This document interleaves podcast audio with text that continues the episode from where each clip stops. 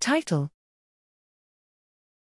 The Natural History of Untreated Pulmonary Tuberculosis in Adults, a Systematic Review and Meta Analysis. Abstract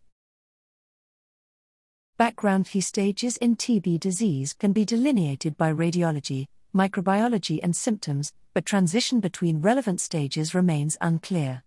We sought to quantify progression and regression across the spectrum of TB disease by systematically reviewing studies of individuals with untreated TB undergoing follow up.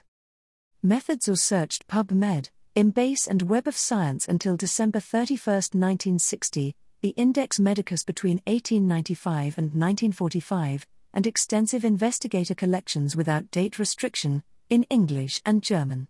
Eligible studies were observational cohorts and clinical trials, presenting adults slash adolescents with TB or recent TB exposure, undergoing follow up for at least 12 months without therapeutic intervention. Two authors independently reviewed titles slash abstracts and full texts for inclusion. Quality was assessed with a modified Newcastle Ottawa score, excluding highly biased studies.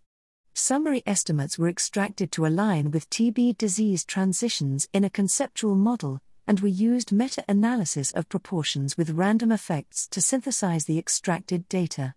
This study is registered with Prospero, CRD 42019152585. Findings 10477 titles were screened and 1,648 full texts reviewed. 223 met inclusion criteria. 109 were excluded for high risk of bias and 90 did not have extractable data.